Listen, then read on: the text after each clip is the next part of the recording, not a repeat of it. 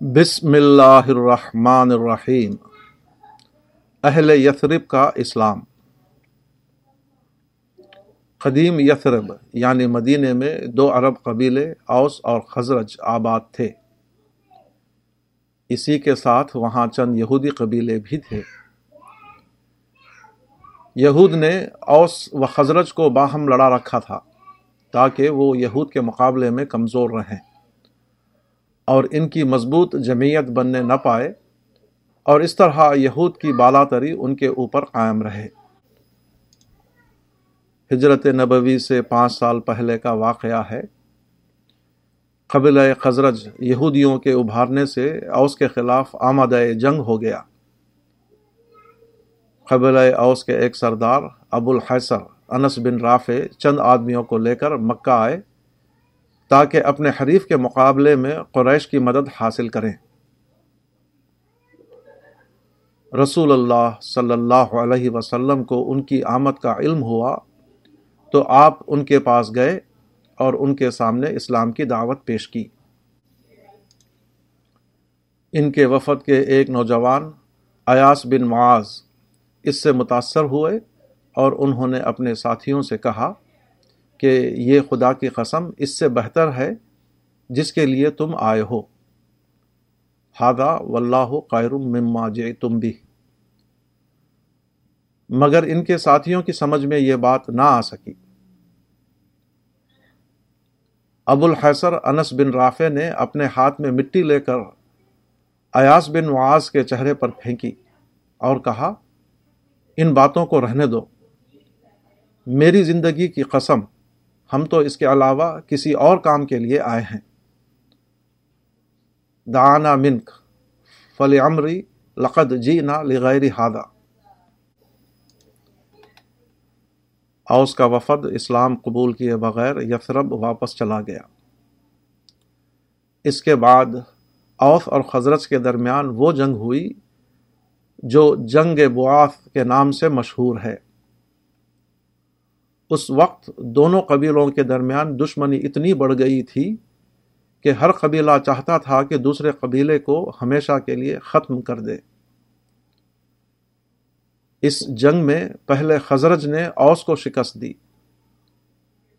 اس کے بعد اوس نے اپنے سردار ابو سید کی قیادت میں خزرج کو شکست دی۔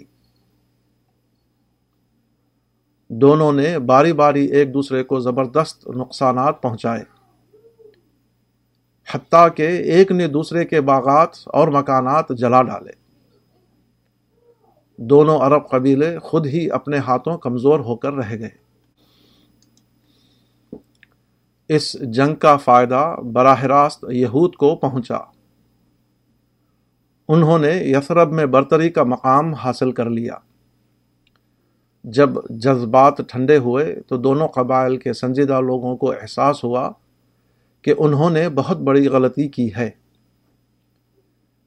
اپنے کو خود اپنے ہاتھوں ہلاک کر کے دشمن کو موقع دے دیا کہ وہ ان کے اوپر غلبہ حاصل کر لے۔ دونوں قبیلوں کے باشعور لوگوں نے طے کیا کہ وہ اپنے اختلافات کو بھول جائیں اور مشترکہ طور پر اپنا ایک بادشاہ مقرر کر لیں جو ان کے معاملات کا نظم کرے۔ اس کے لیے عبداللہ بن ابی خزرجی کا انتخاب ہوا، جو ایک صاحب شخصیت آدمی تھا اور اپنے اندر قائدانہ اوصاف رکھتا تھا۔ عین اسی زمانے میں یہ واقعہ ہوا کہ قبیلہ خزرج کے کچھ لوگوں نے کعبے کی زیارت کے ارادے سے مکے کا سفر کیا۔ یہاں ان کی ملاقات رسول اللہ صلی اللہ علیہ وسلم سے ہوئی۔ آپ نے ان کو بتایا کہ میں خدا کا نبی ہوں۔ تم لوگ میری دعوت کو قبول کرو۔ رسول اللہ صلی اللہ علیہ وسلم سے ملاقات کے بعد مان ان کو یاد آیا کہ یہود بہت دنوں سے ان سے کہا کرتے تھے کہ ایک نبی غلبہ والا ظاہر ہونے والا ہے۔ ہم اس کے ساتھ ہو کر تم کو شکست دیں گے۔ اور تمہارے اوپر اپنا غلبہ قائم کریں گے۔ یسرب والوں نے کہا، اے لوگو، خدا کی قسم، یہ تو وہی نبی ہیں جن کی خبر تم کو یہود دیتے تھے۔ دیکھو، وہ تم سے پہلے اس کی طرف سبقت نہ کرنے پائیں۔ چنانچہ انہوں نے آپ کی دعوت قبول کر لی۔ انہوں نے مزید کہا، ہم اپنی قوم کو چھوڑ کر آئے ہیں۔ ان میں جتنا شر و عداوت ہے، اتنا کسی اور قوم میں نہیں۔ شاید اللہ آپ کے ذریعے ان کو متحد کر دے۔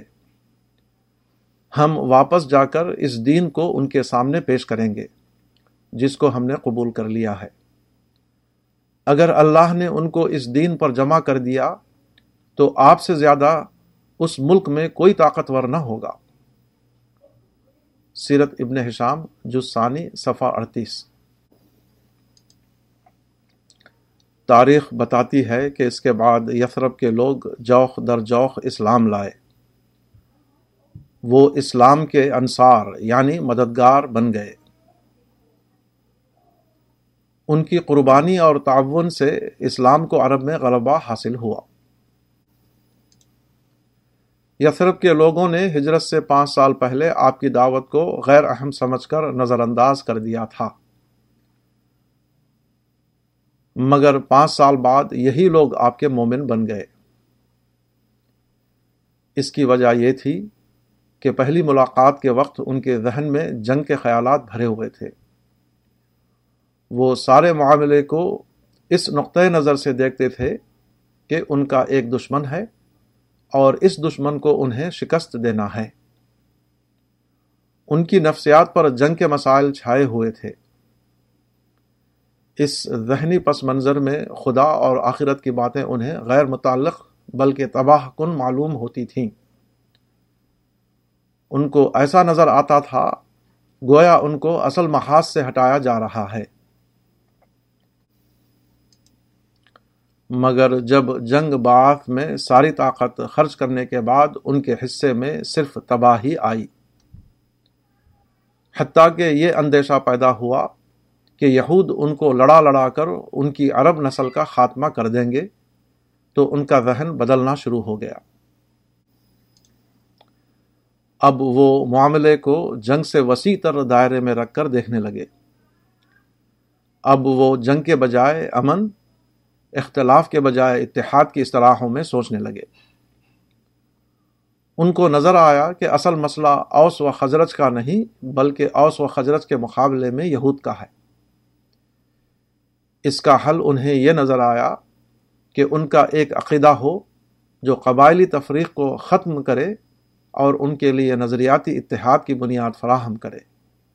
اور اسی کے ساتھ ایک شخصیت ہو جو ان کو باہم جوڑے اور ان کی مشترکہ قائد بن سکے۔ یہ دونوں چیزیں یعنی نظریہ اور شخصیت، انہیں رسول اللہ صلی اللہ علیہ وسلم کی ذات میں مل گئی اور انہوں نے لپک کر اس کو قبول کر لیا۔ اسی لیے حضرت عائشہ رضی اللہ عنہ نے فرمایا، بعث کی جنگ ایک ایسی جنگ تھی جس کو اللہ نے اپنے رسول کی تائید کے لیے فراہم کیا تھا۔ کانا یوم باسا یوم قدم اللہ تعالی لرسولہ